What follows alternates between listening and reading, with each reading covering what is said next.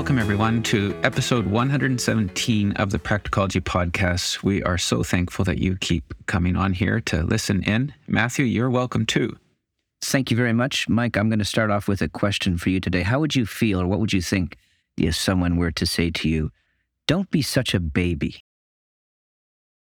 I would think that they were telling me to grow up and mature and, uh, you know, do some adulting or something like that. Yeah, it's not normally a compliment, but today we want to learn that we should be a baby, how we should be like babies, like newborn infants, in fact.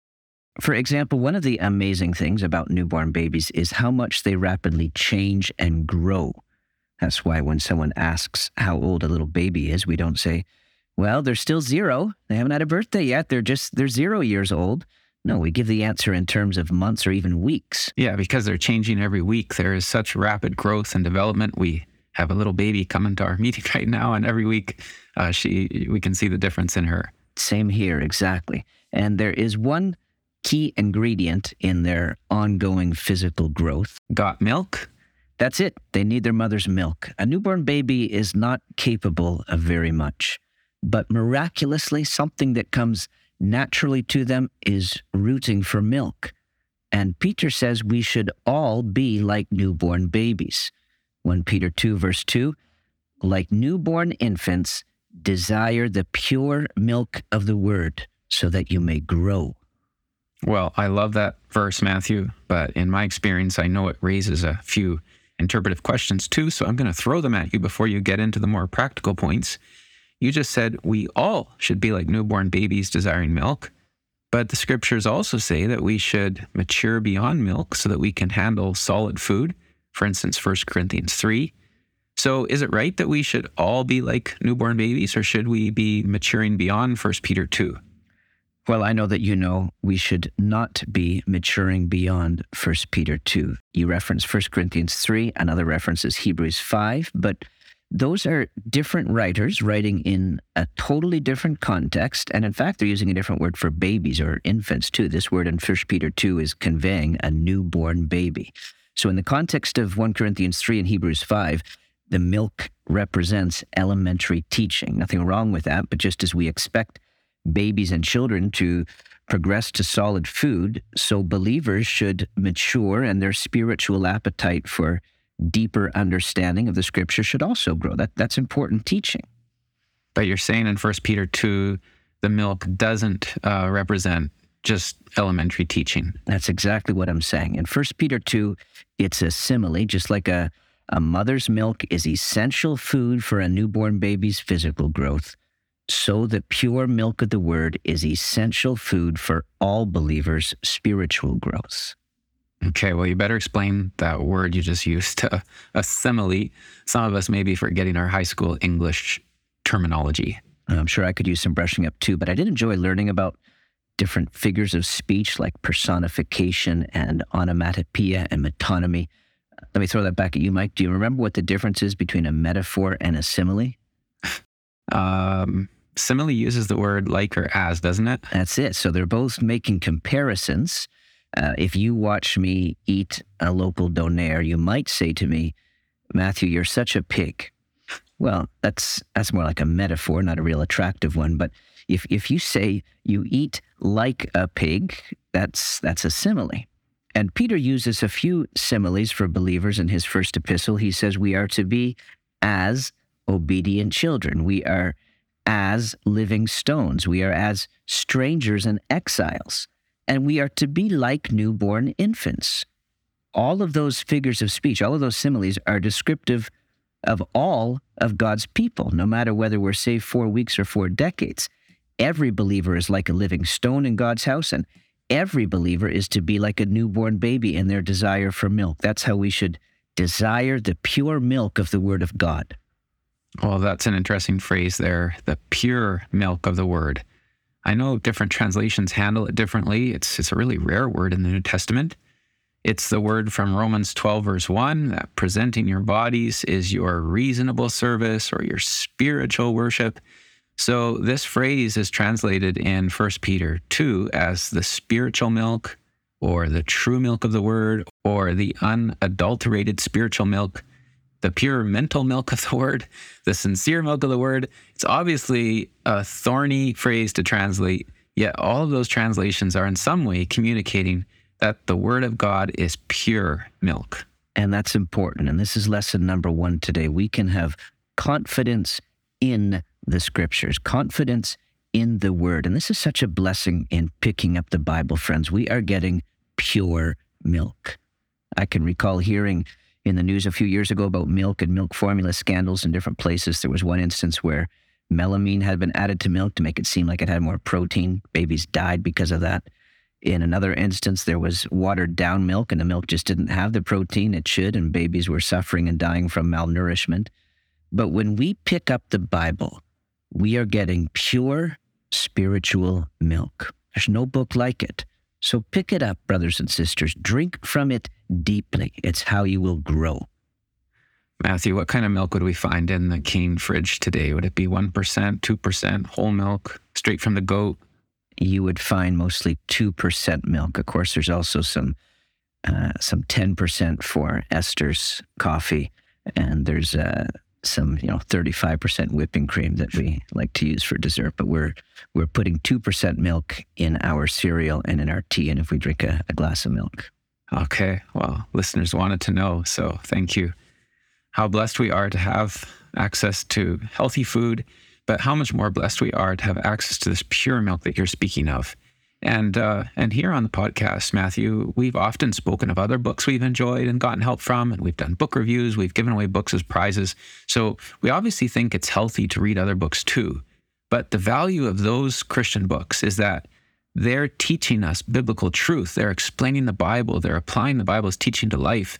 And as we read them, that's what we're looking for. How does this shed light on the Bible? How does this conform to the Word of God? But of course, there are things from time to time that we question a little bit or things we know are flat out wrong. But thank the Lord, we don't need to do that with His word. We are free to put total confidence in it. Yeah, we judge other books by the Bible, but we don't judge the Bible. We shouldn't. Sure. We let the Bible judge us. Let's be careful, too, in our interpreting the scriptures that we don't interpret the scriptures based on our circumstances but we interpret the right course of action in our circumstances based on the scriptures. Let the scriptures pass judgment on our circumstances, and we can evaluate where we need to change. Following the scriptures will never lead us astray. This is what we mean actually when we talk about the infallibility of God's word. It is incapable of error, it is absolutely trustworthy. It will always give me perfect guidance. When we speak of Scripture's infallibility, it's a, it's a good example of practical theology. It's about preserving us from going astray. I know we can make mistakes sometimes in interpreting God's guidance.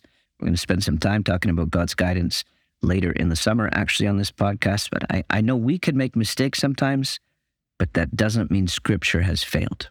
Scripture is the one book I can have total confidence in for infallible guidance. It is pure milk. Amen. Yeah. So if I could just raise a thorny question here. A couple minutes ago, I quoted from a bunch of different translations of First Peter 2. And we all heard there, you know, not every translation says the exact same thing. So does this mean that some translations are more pure than others? That is a thorny question, bro. Uh, you, you could say that, but that statement can so easily be blown out of proportion. The minor differences among translations do absolutely nothing to shake my confidence in Scripture. I'm still a firm believer that the exceedingly minor variants in ancient manuscripts, on the whole, they actually serve to strengthen our confidence in the Scriptures that we hold. And while every English translation will have something about it that I may not think is ideal, I think we can be very thankful for the various good options we have. The, the multiplicity of them at times, I know, adds to confusion but we should be we should be very thankful that people are reading the Bible. Yes, some options are better than others, and as you know, I've I've really come to appreciate the CSB Christian Standard Bible over the past while. I think it's an excellent option. I know others prefer other translations, but I can pick up any of those I think that you were just quoting from Mike and say, I can feed on this. I can drink deeply from the pure spiritual milk I am holding in this book. How would you answer your own question though, Mike? Well, I think uh, the New Testament teaches us to recognize the value of translations. I mean, I, am no expert on this, but I believe the apostles do quote uh, the Greek translation of the Hebrew, the Septuagint, at various places in the New Testament. And so implicitly, we're being taught to rely on translations of God's word and to see them as the word of God. Even though translations aren't perfect, um, they still convey the word of God to us. Amen. And I will throw one other thing out there, though, just as an example of a translation that I would say is adulterated or contaminated with heretical bias. The New World Translation, put out by the Watchtower Society, that is Jehovah's Witnesses, they purposefully have totally unjustified renderings. I don't even want to say translations in some of some passages that undermine the deity of Christ, for example, because they are a heretical cult. Could someone be saved reading that text? Sure, God is able but it also reflects the spirit of Antichrist and should be avoided, frankly. Mm-hmm. yeah. So use our baloney detectors as we learned a few episodes ago. Very good. Well, thanks for that. So stick to the pure milk of the word and have confidence in it. Have confidence in the word. It's a pure milk supply. Secondly, think of our regularity with the word. Confidence in the word, regularity with the word. A newborn baby feeds, I, I think something like every two to four hours. Now, I'm not saying you need to pick up your Bible that often, but it is certainly instructive to us of our need for regular nourishment from the milk of the Word. Yeah, it's a fascinating comparison, uh, us Christians to newborn babies. And I like that point, Matthew, because in my own experience, I know how quickly my spirit can feel sort of dried up if I'm not feeding on God's word. And it's not only my own private devotions with the scriptures, but we also need to be fed by others. We need we need both of those things. So sometimes that comes to us through conversations with friends, but also our times of hearing the word taught in the local church with regularity, as you said. Uh, make it a part of my habit. This is for my spiritual growth. I was just talking to a Christian lady yesterday, I think it was, or a few days ago, and talking about how her son's having to work Sundays right now, and he, he's desperate to get off this job into something else because he just he just feels the effect it's having, drying up his personal enjoyment of the Lord. Mm-hmm. Yeah, and I'd actually like to merge the two points you just made there at the end, Mike. You said we should talk about it at times with our friends, and we should be hearing it in the church. And I think it's actually a great practice to talk about with our friends what we hear in the teaching meetings. So take what we've heard and then make that part of the subject of our conversation with our friends later and, and other believers in the local church. Maybe it's in your home at Sunday dinner, talking about what was preached on that morning, or maybe it's a coffee break time there. Maybe it's when you're hanging out a couple of days later. Bring up something you enjoyed from the message or from the Bible study. Then it's like you get to feed upon it a little bit more. And let me make that suggestion particularly to young couples who are going out together, not yet married, uh, hopefully, you want your relationship to have a strong spiritual component. And I mean, you don't just want to talk about how beautiful each other's eyes are, but maybe you struggle a little bit just to know how, or it feels a little bit awkward at first as you're just getting to know each other a little bit more. Well, share what you liked from a, a message you just heard. Maybe you were in the same meeting or conference together and you can talk about that. Or if you were at, if you're in different local churches, you could share what you enjoyed from a message and they could share what they enjoyed from a message, maybe something you've learned or something that surprised you that you could talk about together. But let the scriptures be a part of your regular discussion. Be like a newborn baby, regularly desiring the pure milk of the word so that you will grow. Mm-hmm. Yeah, I think that is one of the intended functions of the public preaching of the word in the local church is to uh, get us all talking, get us all talking with the same scripture and then teasing out different implications for our lives. And Matthew, can you give us some help on this? Uh, how do we cultivate that desire? Maybe someone's listening right now and the scriptures seem a little dry to them. So, how can they increase their appetite? Well, we've all been there more often than we'd like to admit. I know that feeling very well. But let's think about that. Uh, so, our confidence in the word, it is pure spiritual milk. Our regularity with the word, like a newborn baby, needs regular nourishment. And now, our desire for the word. I'm going to make a few practical suggestions, seven, in fact. I'm going to make seven bullet point suggestions here. And then I'd love to hear your thoughts too, Mike. Anything you can add, I'm sure our listeners will appreciate. Number one, eating can increase your appetite eating can increase your appetite. In other words, reading the scriptures can cultivate the desire to read more of the scriptures. So I know that sometimes it will be difficult and dry. I know that. But keep reading, keep plugging through those dry and difficult times. And I expect there will be times when you enjoy them and when you then want them more. So don't give up easily. Get back at it. I mean, the scriptures are such an encouragement at times to my faith, just my faith in God, uh, that I know I need more of those scriptures to build up that faith even more. That is something that has developed over time. Eating has increased my appetite. Yeah, Matthew, it's uh, it's like eating sushi. You know, reading the Bible, it's a learned appetite, and as we do it, we gain appetite for it.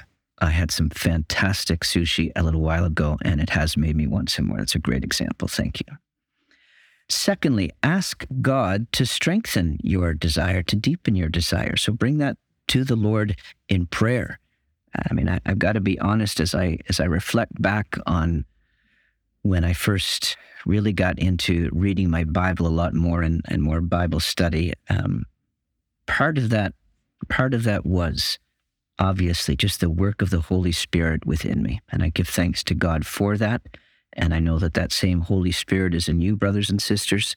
And you can ask God directly. Be honest with Him and be clear with what you are looking for, and and pray that he may implant within you and deepen that desire for the word of God, that you may grow thereby. Yes, Psalm 119, verse 36, Matthew is the verse for this. Incline my heart to your testimonies and not to selfish gain. We can pray this prayer if we're lacking desire. Good, thank you. Number three, drink deeply from the scriptures. Think about what you read, mull it over. Take time to think about how it applies to you. Maybe you're reading about the life of Joseph and uh, you think of his attitude towards his brothers there at the end when he reveals himself and how you meant it for evil and God meant it for good. Think about circumstances in your own life. Is there something that you've been looking at as a, as a horrendous evil and curse upon you? Is there a way that God could be turning around that for a blessing? That, that's one example. But all, all I'm meaning there is it, we're not just reading the Bible just to say that we read the Bible, but take time to think about it, enjoy it, drink deeply, and consider how it applies to you. And if you see the relevance of the scriptures to your life, that's going to make you want more of them for direction and growth. Number four, admittedly, not every message or Bible teaching session at your local church is going to be amazing, but you'd like to be there when it is amazing, wouldn't you? So be regular. Be regular there. Make it a habit. Make it a priority. So often we feel sometimes, you know, we, we hear a message, oh, I wish so and so was there for that meeting. They would have loved it. Make it a priority to be there so that you can be there when you just get that needed word. And pray before you come that the Lord will give the brothers help to feed you and others. I don't want that statement just to be a go to more meeting kind of statement, but but you'd like to be there when that word in season is given, that is just the needed word for your soul. Number five, admittedly, some Bible teachers are more able than others to give us wonderful things from the scriptures.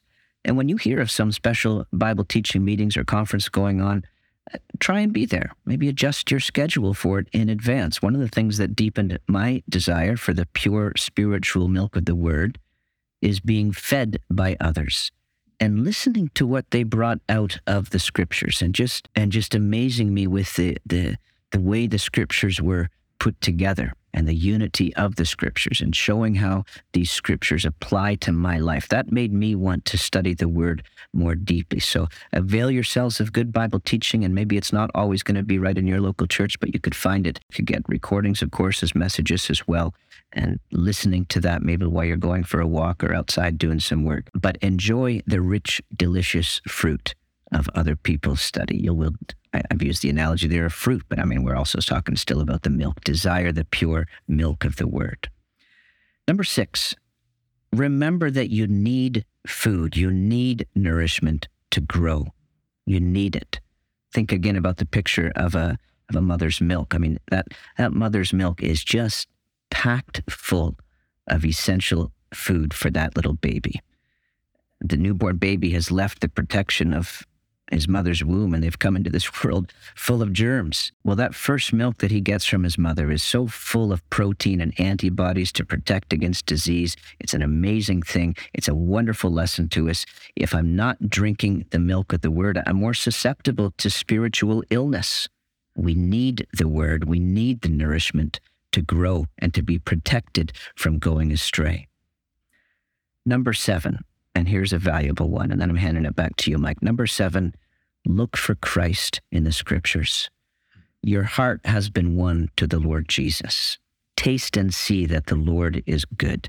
And when you find the glories of Christ in Scripture and you think more about what the Scripture is saying Christ has done for you and, and who He is for you today, I think that will deepen your appetite. I think that will increase your appetite for the Scriptures as well.